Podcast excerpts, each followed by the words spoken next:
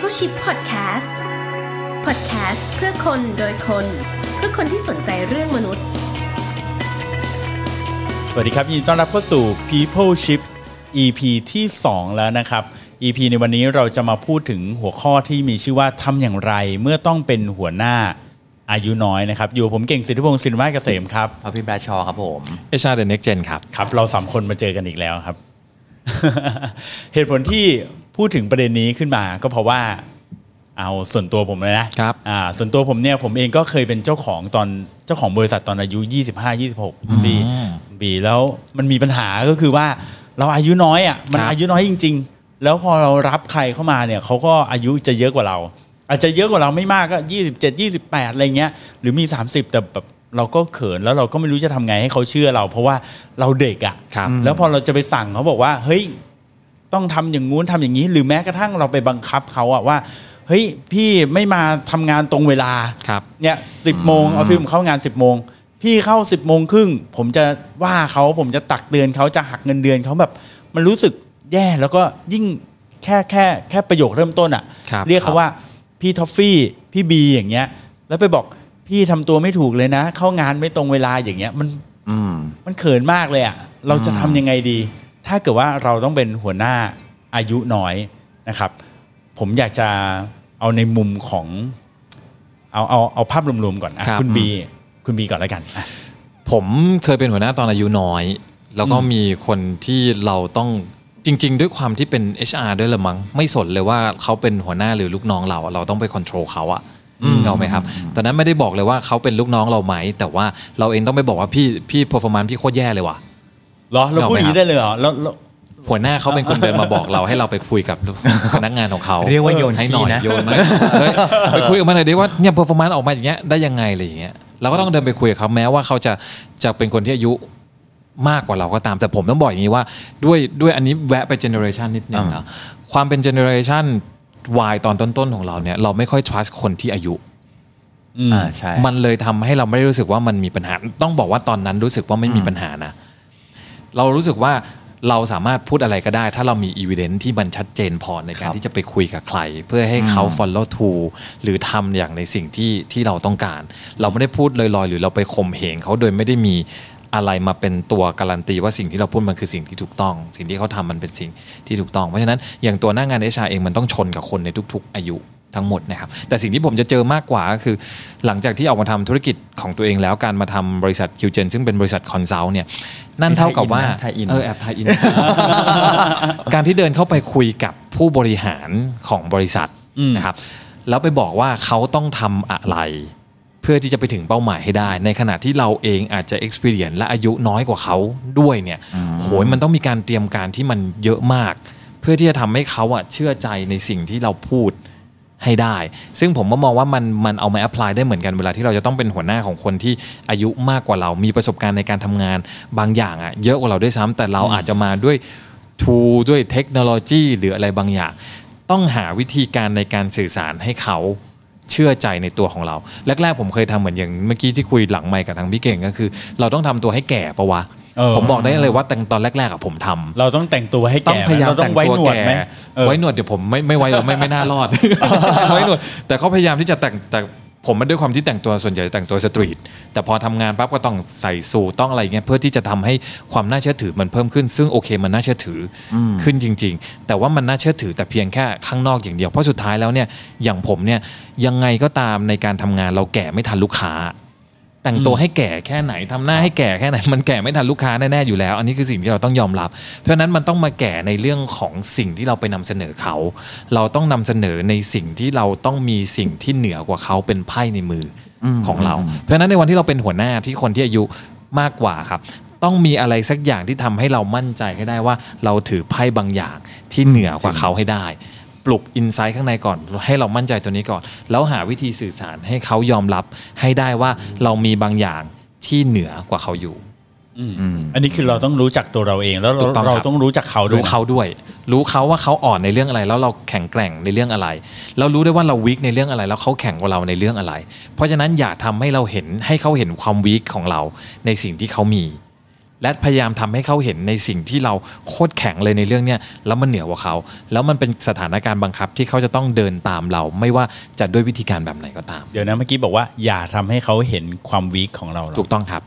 ในช่วงแรกๆนะหลังๆหลังจากที่เขา trust แล้วเนี่ยเราทำให้เขาเห็นได้นะเป็นเรื่องปกติเพราะทุกคนต้องมีจุดแข็งจุดอ่อนเป็นเรื่องปกติอยู่แล้วครับแต่ในช่วงแรกๆของการเปิดตัวเป็นหัวหน้าเขาเนี่ยอย่าพยายามทำให้เขารู้ว่าคนเนี้ยอ่อนด้อยกว่าเขาในเรื่องอะไรสิ่งที่คนมักจะเจอกันแล้วผมจะได้รับคำถามแบบนี้บ่อยๆเป็นฝั่งลูกน้องมาถามนะมามาถามว่าหัวหน้าเนี่ยเก่งกว่าเขาน้อยกว่าเก่งน้อยกว่าเขาในเรื่องนี้อีกทำไมถึงขึ้นมาเป็นหัวหน้าได้คนที่เป็นลูกน้องมักจะมองในสิ่งที่เป็นงานรูทีนน่ะที่เขาทำจนเชี่ยวชาญน่ะว่าเนี่ยเขาเก่งในเรื่องเนี้ยหัวหน้าทำได้เรื่องเนี้ยไม่เท่ากับเขาผมยกตัวอย่างที่ให้เขาเห็นภาพชัดเจนว่าหัวหน้าจำเป็นต้องถ่ายเอกสารเก่งเท่าคุณไหม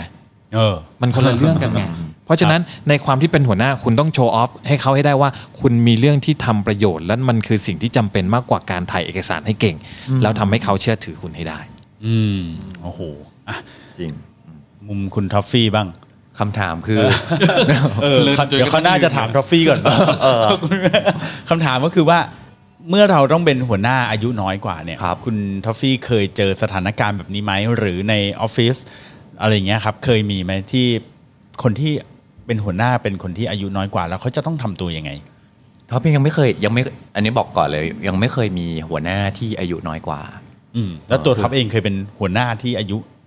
น้อยแต่ว่าท็อปจะเป็นจะเป็นคนอายุน้อยกว่าที่บางทีต้องไปทำงานกับคนที่เป็นผู้ใหญ่กว่าเยอะๆก็มีอะไรเงี้ยครับครับถามว่ารู้สึกกลัวไหมก็ไม่ได้รู้สึกกลัวนะแต่เรากล้าสั่งเขาไหมบอกพี่พี่ทำอันนี้ไม่ถูกนะพี่ต้องทำอย่างนี้หนึ่งสองสามเนี่ยคือสุดท้ายแล้วต้องไป manage เขาอยู่ดีอ่าแต่ว่าวิธีที่เราไปครับท็อปรู้สึกว่าอันนี้เวิร์กเลยนะคือเราก็ humble อ่ะเออ humble กับกับ show weakness คนละแบบกันนะคือเราไม่ได้ไปเพื่อแบบประกาศแสนยานุภาพระเบิดพลังใส่เขาว่าแบบกูเก่งกูเก่งกูเก่งอ่ะไม่กลางไม่กลางไม่กลางเออแต่ท็อปรู้สึกว่าการ humble อ่ะมันทำให้เราได้ respect จากเขาอ่ะมันคือเหมือนกับฉันมาดีนะเว้ยฉันฉันมาเพื่อทำงานอ่ะสำหรับท็อปนะคืออันแรกคือเราต้องไม่มองว่ามันเป็นปัญหาให้มองว่าเรามาทำงาน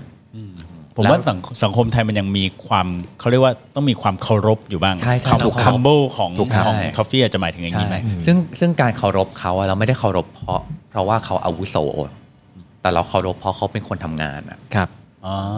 แล้วเพราะฉะนั้นถ้าเรามองว่าคนไหนทำงานเราก็เคารพหมด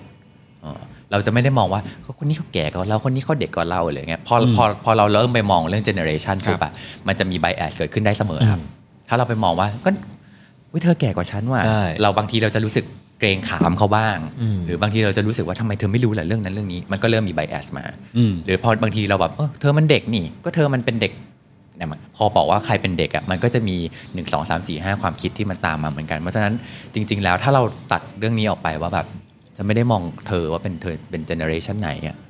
แล้วเรามองเขาเป็นคนคนหนึ่งแล้วดูว่าเขามีความสามารถอะไรอีกอันนึงก็คือว่าท็อปเชื่อว่าทุกคนมีความเก่งหมดแล้วเราทุกคนเก่งบนเรื่องของเขาอะซึ่งมันอาจจะไม่ตรงกับเราเรื่องที่เราเก่งเขาอาจจะไม่เก่งก็ได้เช่นเดียวกันเรื่องที่เขาเก่งเราก็อาจจะไม่ได้เรื่องเลยก็ได้เพราะฉะนั้นแล้วถ้าวันนึงเราจะต้องไปเป็นหัวหน้าของคนที่คนที่อายุมากกว่าเราอะเราก็มีสิ่งที่เราเก่งกว่าเขาและเขาก็มีสิ่งที่เก่งกว่าเราเหมือนกันแต่เราต้องเสริมซึ่งกันและกันอะเธอเธอเก่งอยู่คนเดียวแต่เธอไม่มีความสามารถที่ฉันมีทีมันก็ไปไม่ได้เหมือนกันหรือเราคนเดียวเราก็อาจจะไปไปไปไปไปไม่ได้เหมือนกันนะเพราะฉะนั้นเราต้องมีความต้องทำให้คนเขาทำให้ทุกคนในทีมรู้สึกว่าทุกคนเก่งหมดนะแต่ถ้าเราอยู่ด้วยกันแล้วอะเราสามารถที่จะแบบไปได้ไกลกว่ากันกว่าเดิมเยอะๆในมุมของท็อฟฟี่พูดมันอารมณ์เหมือนแบบเป็น leadership ใช่เป็นเรื่องของ leadership เราไม่ได้เราไม่ได้ไปเพื่อไปเป็นบอสเขานะเราไปเป็นไปเป็น leader ของเขาถ้าบอสคือเราจะสั่งเขาอะพี่ต้องทำอย่างนั้นสิพี่ต้องทำอย่างนี้ซึ่งซึ่งไม่มีใครชอบอะแต่ถ้าเรา lead เขา lead ของ leader หน้าที่ของของคนเป็น leader คือ empower เขาอะเราไม่ได้สั่งเขานะแต่เราเรารู้ว่าเขาเก่งยังไงแล้วเราชูเราแบบส่องสปอตไลท์ไปให้เธอแล้วโอบแบบมอบเวทีให้กับเธออะถ้าเราคิดแบบนี้นะครับเราจะไม่ได้รู้สึกว่าแบบเฮ้ยเขาเขาแก่กว่าเราอะหรือว่าเราต้องไปสั่งเขาอะเราแค่มอบเวทีให้เขาอะเรื่องนี้เขาเก่งใช่ไหมซึ่งอันนี้เป็นสิ่งที่เราต้องรู้นะครับเราต้องอ่านอ่านคนให้ออกว่าคนในทีมเราเขาเก่งในเรื่องไหนบ้าง แล้วอ่อนในเรื่องไหนบ้างเราก็จะได้แบบอันไหนจะจะเป็นเวทีของเขาอันไหนที่ดึงเขาออกมาอยู่หลังหลบหลังม่านกันนิดนึงแล้วเอาคนอื่นออกไปดีไหมหรืออะไรอย่างเงี้ยเหตุเหตุที่ท็อฟฟี่พูดแบบนี้ก็เพราะว่าจริงๆก็พูดเหมือนคุณบีนะที่บอกว่า เอ่อ เราต้องรู้ว่าคนที่เราทำงานด้วยเขาเก่งเรื่องไหนอ่อนเรื่องไหนนะรู้คนนี้น่าจะสำคัญมากๆแต่ว่าที่เมื่อกี้ท็อฟฟี่บอกว่าเราต้องมีเวทีให้เขาเพื่อให้เขาฉายแสงของเขานั่นเป็นเพราะว่าคนทุกคนเนี่ยต้องการที่จะโชว์ออฟอะไรประมาณอย่างนี้หรือเปล่าทุกคนต้องได้รับการยอมรับทุกคนต้องการการมีความหมายในที่ทำงานไม่ว่าจะเป็นเด็กหรือผู้ใหญ่หรืออะไรใครๆก็ตามทุกคนต้องการเวทีตรงนั้นหมดคือท็อปรู้สึกว่าเราเป็นหัวหน้าสมมติเราเป็นหัวหน้าที่ต้องเป็นหัวหน้าของคนอายุมากอะเรายังคงเราสิ่งที่เขาต้องการคือเขายังต้องการได้รับการการเคารพจากคนอยู่ต้องการได้ครับความรู้สึกว่าเฮ้ยฉันเก่งนะฉันมีความหมายซึ่งเขาเก่งเพราะเขามีประสบการณ์บางอย่างมากกว่าเราในบางเรื่องหน้าที่ของเราคือทำให้เขายังคงมีเซลฟ์เอสตีมตรงนั้นได้อยู่ว่าเฮ้ยฉันก็มีดีนี่หว่าถ้าเรามอบเวทีบางอย่างที่ทำให้เขาได้ใช้ความสามารถที่เขามีบนเรื่องนั้นนะครับได้อยู่แล้วเราเอาคนอื่นเสริมเราหรืออาจจะเป็นตัวเราที่เป็นหัวหน้าเนี่ยเสริมให้เขาได้ว่าเฮ้ยถ้าเขามีตรงนี้เพิ่มนะเขาจะเก่งขึ้นมากเลยแล้วเรา empower เขาแบบนั้นนะเราไม่ได้ไปเปลี่ยนเขานะครับแต่เราแค่ไปหาวิธีเสริมทับให้เขาอะส่องประกายได้มากกว่าเดิมเหมือนเราเป็นตัว support ใช่ตรงนี้ผมผมมองว่ามองเสริมจากที่ท็อฟฟี่บอกนะครับต้องใช้สกิล people management ขั้นสูงพอสมควรนะเพราะว่าผมมองว่าไม่ได้หมายการการที่ท็อฟฟี่บอกว่าเดี๋ยวกลัวว่าจะคนตีความผิดว่าให้ทุกคนมีพื้นที่ในการโชนแสงของตัวเองโดยการที่บอกว่าเขาจะต้องมีเวทีในการที่จะต้องขึ้นมานำเสนอนู่นนั่นนี่ไม่ใช่อย่างนั้นนะในในมินิ่งของผมนะครับการที่เราเป็นหัวหน้าที่อายุน้อยกว่าเห็นด้วยกับที่เราคุยกันมาทั้งหมดว่าเราต้องโฟกัสกับคนที่อายุมากกว่าเราอะโดยที่เข้าไปรู้จักเขาจริงๆว่าคนอย่างเขาคาแรคเตอร์แบบไหนชอบหรือไม่ชอบเรื่องอะไรเขาจะ trust เราด้วยเรื่องอะไรบ้างแล้วพยายาม support ให้เขาไปในถิ่งที่เขาอยากจะไปใช่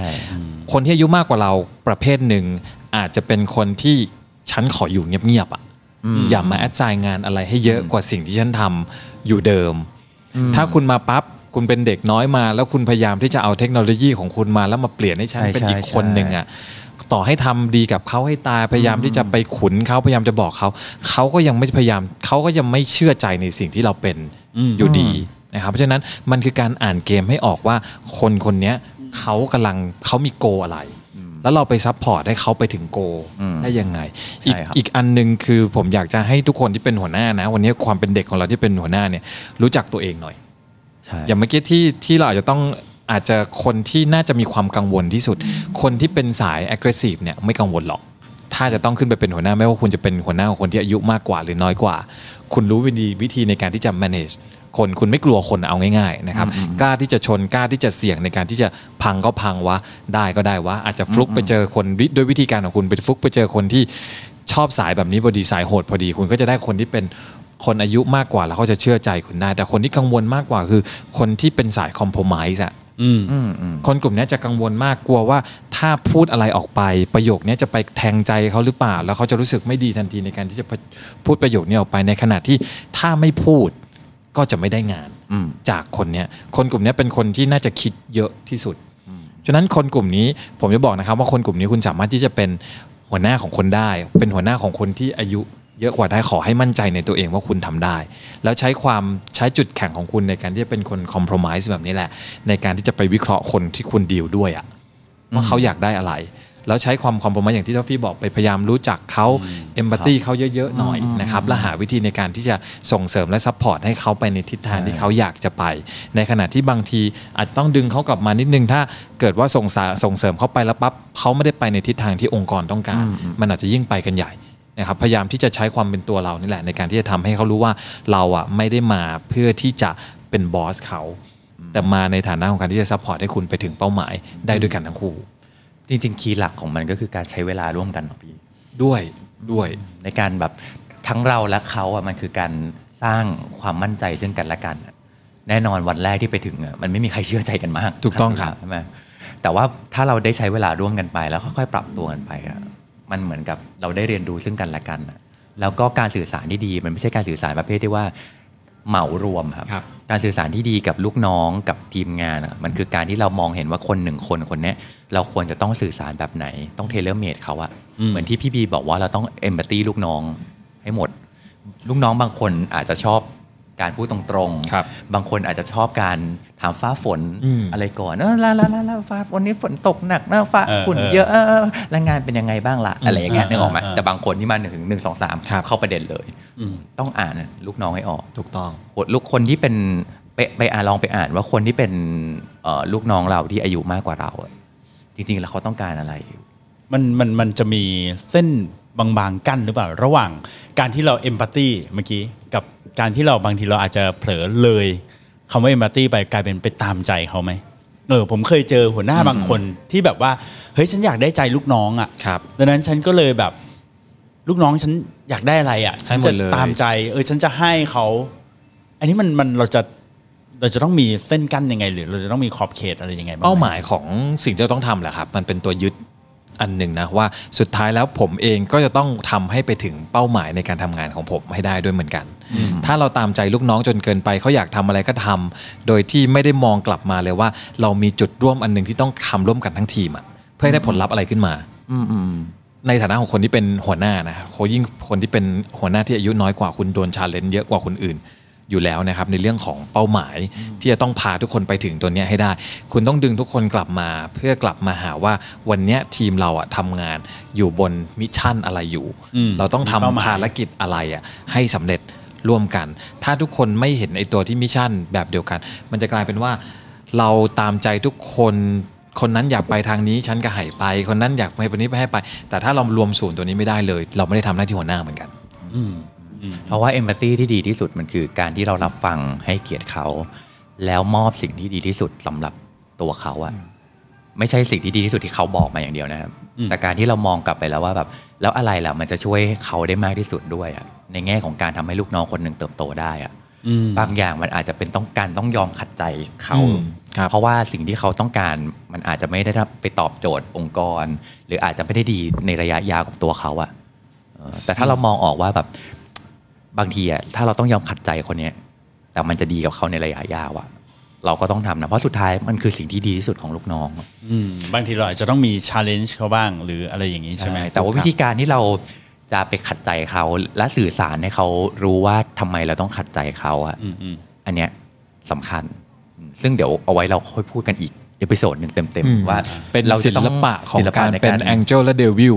ในคนคนเดียวศิลปะในการบอกข่าวร้ายกับลูกน้องอะไรอย่างเงี้ยเพราะเราไม่สามารถที่จะเป็นแองเจิลได้ในทุกๆได้กับทุกคนในในในทุกสถานการณ์นะครับแล้วเราไม่สามารถจะเป็นเดวิลให้กับทุกคนในทุกสถานการณ์ด้วยเหมือนกันลูกน้องมันอาจจะงงว่าหัวหน้ากูเป็นไบโพล่าป่าวว่าเดี๋ยวดีเดี๋ยวร้ายจะเอายังไงกันแน่หรือบอกข่าวร้ายยังไงให้ฟังกลับมาแล้วกลายเป็นเทิร์นกลายเป็นข่าวดีมองเห็นโอกาสได้แต่เราคุยกันก่อนที่เราจะไปอันนั้นเรากลับมาอันนี้ก่อนรายการเราคนฟังจะไปเรื่อยๆอ้าวแต่เมื่อกี้นี้ที่ที่ฟังมาเนี่ยมันเป็นเรื่องของโอเคการที่เราจะเข้าไปเป็นลีดเดอร์นะเมื่อกี้นี้สองท่านเรียกว่าพูดมาเหมือนกันเลยบอกว่าไม่ไม่เข้าไปเป็นบอสเข้าไปเป็นลีดเดอร์นะแต่ทีนี้มันก็จะมีอีกอีกมุมหนึ่งที่ว่าในในส่วนของการที่จะทำให้เขาเชื่อเชื่อในวิชั่นของเราเชื่อในสิ่งที่เราอยากจะให้มันเป็นสมมุติว่าเราเป็นหัวหน้าหรือแม้กระทั่งเราเป็นเจ้าของบริษัทหรืออะไรเนี่ยแล้วเราบอกว่ามันควรจะไปแบบนี้ควรจะทำอย่างนี้อันนี้มันจะไม่ใช่เรื่องของการที่เราเข้าไปเอมพาธีเขาแล้วหรือพยายามทำให้เขามีส่วนร่วมหรือทำให้เขาอินกับเราหรืออะไรเนี้ยแต่ว่าวิชั่นของเราเราเราบอกว่าเราบอกว่ามันจะต้องทำอย่างเงี้ยแล้วอะไรที่จะทำให้เขาอะเชื่อในเราเชื่อแล้วอยากจะ follow เราโอเคเขาคิดว่าเวลาเราเล่าวิชั่นของตัวเราเลยขององค์กรแล้วอะมันต้องทำให้ให้พนักงานทุกคนแต่ละคนเห็นว่าแล้วเขาอยู่ตรงไหนของวิชั่นนั้นอะอืมเขามีเป็นเป็นส่วนหนึ่งเขาเป็นส่วนหนึ่งร่วมตรงนั้นองค์กรสำเร็จแล้วแล้วฉันยังไงเหรอฉันเกี่ยวอะไรกับความสำเร็จนั้นอะหมายถึงรางวัลหรือหรือแค่เป็น part of the job หรืออะไร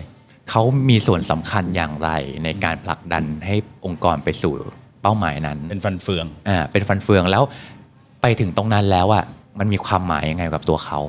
อืมเออคือมันไม่ใช่แค่มันไม่ใช่แค่แบบเราจะเป็นองค์กรที่ดีที่สุดของลูกค้าอย่างเดียวอ่ะแต่มันแบบเป็นดีที่สุดของลูกค้าแล้วยังไงต่ออ่ะแล้วมันมีความหมายยังไงหรอหรือว่าแล้วเป็นองค์กรที่ดีที่สุด ต่อลูกค้าแล้วแล้วมันกลับมาต่อชีวิต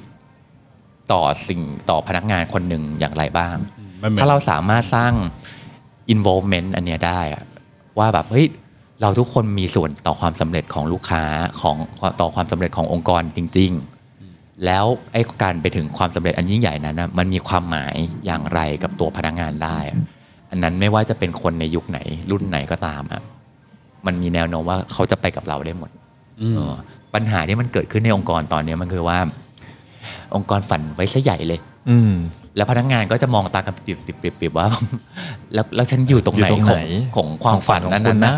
เออพอมันไม่ได้รู้สึกว่าเธอเอาฉันไปอยู่ในฝันนั้นด้วยแล้วอ่ะคนก็จะ left off คนจะไม่รู้สึกว่าฉันต้องกระโดดเข้าไปในการประจนภัยครั้งนี้ด้วยกันน่ะมันไม่ได้ไปด้วยกันเป็นทีมหรอกครับเออมันเหมือนคนสมัยนี้แบบต้องการที่จะเป็นส่วนหนึ่งของการประจนภัยอย่างที่ท็อฟฟี่ว่าคือไม่ได้อยากจะเป็นแค่เครื่องจักรที่เธอสั่งมาแล้วฉันก็ทำทำไปพอจบแล้วฉันก็รับเงินเดือนแล้วก็กลับบ้านไม่ใช่อย่างนั้นใช่ใช่ครับเออผมเคยได้ยินนะว่าผมผมเคยอ่านวิจัยหนึ่งเขาบอกว่าพนักงานบางคนเนี่ยประมาณ สี่สิบเปอร์เซ็นต์ นะที่เขาทำทำวิจัยมาบอกว่ายอมรับเงินเดือนที่น้อยกว่านะถ้าเกิดว่าเขาอ่ะได้เป็นส่วนหนึ่งของความสำเร็จที่เห็นได้ชัดหรือว่าเขาได้มีส่วนร่วมในการออกความคิดเห็นในการปรับเปลี่ยนองค์กรหรือโปรเจกต์นั้นๆใช่เอออันนี้ถูกต้องเลยครับมันเป็นเป็นสิ่งที่ทุกทุกงานวิจัยจะมีมาในลักษณะแบบนี้ทั้งหมดคนต้องการเห็น value เห็นตัวเองเป็นส่วนหนึ่งของอะไรบางอย่างที่เขาสามารถที่จะตอบตัวเองได้ว่าฉันคือส่วนหนึ่งของความสำเร็จตัวนี้นะครับผมเองใช้ไอ้หลักการตัวนี้แหละจริงๆใช้จากที่รู้ก่อนหรือใช้หลังจากที่รู้ก็ไม่รู้นะแต่ว่าเป็นสิ่งที่ผมจะคุยกับน้องๆทุกปีหรือทุกครึ่งปีอยู่เสมอหลักการของผมคืออย่างนี้ครับว่าผมมารู้อยู่แล้วว่าผมอยากจะจะไปไหนในฐานะของเจ้าของธุรกิจในฐานะของหัวหน้าทีมอ่ะนะเรารู้อยู่แล้วว่าเราอยากจะไปที่นี่เราอยากจะทำให้ได้ถึงเป้าหมายตัวเนี้ยอันที่หนึ่งเลยสื่อสารให้ทุกคนเห็นเป็นภาพเดียวกันอย่างชัดเจนว่าเราจะไปไหนครับแล้วเล่าให้เขาได้เห็นภาพที่เหมือนกับที่เราเห็นน่ะคือพยายามบิวทุกคนให้อินไปด้วยกันก่อนว่าเราจะไปในทิศทางแบบไหนอันนั้นคือสิ่งที่ผมจะทำอยู่เรื่อยๆนะครับให้ทุกคนให้ทุกคนรู้ว่าเรากำลังจะเดินทางไปที่ไหนกันอีกพาร์ทนึงที่ผมจะทำกับลูกน้องผมเป็นระยะระยะนะครับทุกต้นปียังไงต้องคุยแน่ๆสิ่งที่ผมจะถามเขาก็คือปีนี้อยากจะทำอะไรไล่จากสเต็ปในการที่จะถามเขาก่อนว่าอะไรคือสิ่งที่เขาอยากจะไปถึงในปีนี้แล้วผมจะพยายามดึงในสิ่งที่เขาบอกว่าเขาอยากจะไปอ่ะมาเป็นส่วนหนึ่งของสิ่งที่ผมจะไปอ่ะให้มันอไลน์อยู่กันให้มันอไลน์กับสิ่งที่ผมจะไปเพื่อที่จะผูกบอกให้เขารู้ว่าเฮ้ยที่เราจะไปกับที่เขาไปแม่งมันเป็นที่ใกล้ๆกันนะเว้ยผมบอกผมอยากจะไปเชียงใหม่เขาบอกอยากจะไปลำพูนเนี้ยโอเคมันมันไปด้วยกันได้นะเว้ยมันไปในทิศทางเดียวกันไม่ใช่เขาอยากจะไปหาดใหญ่ถูกต้องครับ พอเขาเราบอกเขาว่าเขาอยากจะไปลำพูนพอแล้วผมค่อยบอกว่าผมอยากจะไปเชียงใหม่มีมันมีส่วนขยายจากตรงนั้นอีกนิดเดียวจากลำพูนไปถึงเชียงใหม่นั่นคือสิ่งที่เราบอกว่าอยากจะให้เขาทำเพิ่มจากเดิม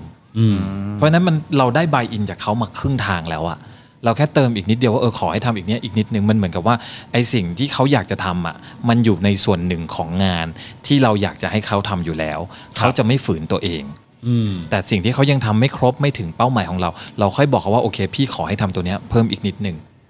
มันไม่ใช่สิ่งที่เขาจะเหนื่อยตั้งแต่ต้นในการฝืนตัวเองที่จะทำแต่ถ้าบังเอิญว่าสิ่งที่เขาอยากจะทำนะตอนเนี้ยอย่างที่คุณเก่งบอกว่าเขาอยากไปหาดใหญ่เงี้ยแต่ผมอยากจะไปเชียงใหม่นั่นผมเห็นทรายบางอย่างแล้วว่าเรามีสิ่งที่มันไม่เหมือนกันละผมจะเห็นเซนส์บางอย่างว่าถ้าฝืนให้เขามาทำกับผมในการที่จะไปเชียงใหม่เนี่ยมันเป็นเรื่องโคตรยากเลยในหัวผมจะมองแล้วว่าเรามีวิธีการในการที่จะคอนวินซ์ให้เขากลับมาเชียงใหม่กับผมอะได้มากแค่ไหน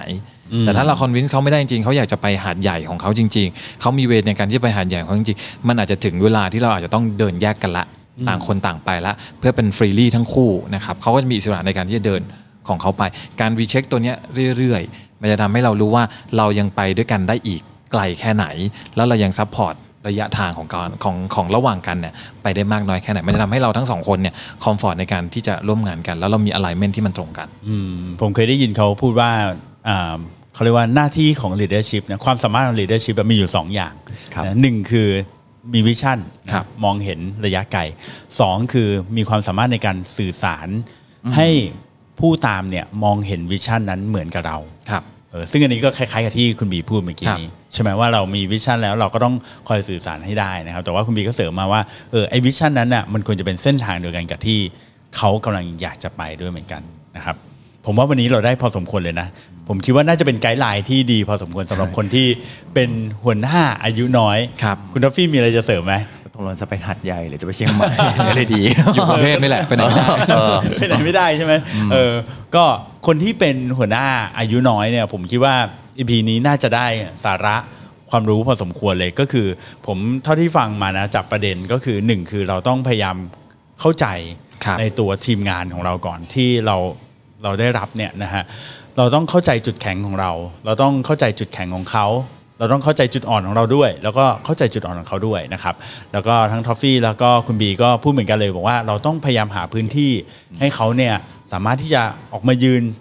นะฮะแล้วก็สามารถที่จะมีมีพื้นที่ให้เขาสามารถที่จะเขาเรียกว่าอะไรแสดงใช้ศักยภาพเออใช้ศักยภาพของเขาใช่ไหมครับแล้วก็หลังจากนั้นเนี่ยพอตรงเนี้ยมันไปด้วยกันได้แล้วเนี่ยเราต้องไม่พยายามเป็นบอสเขา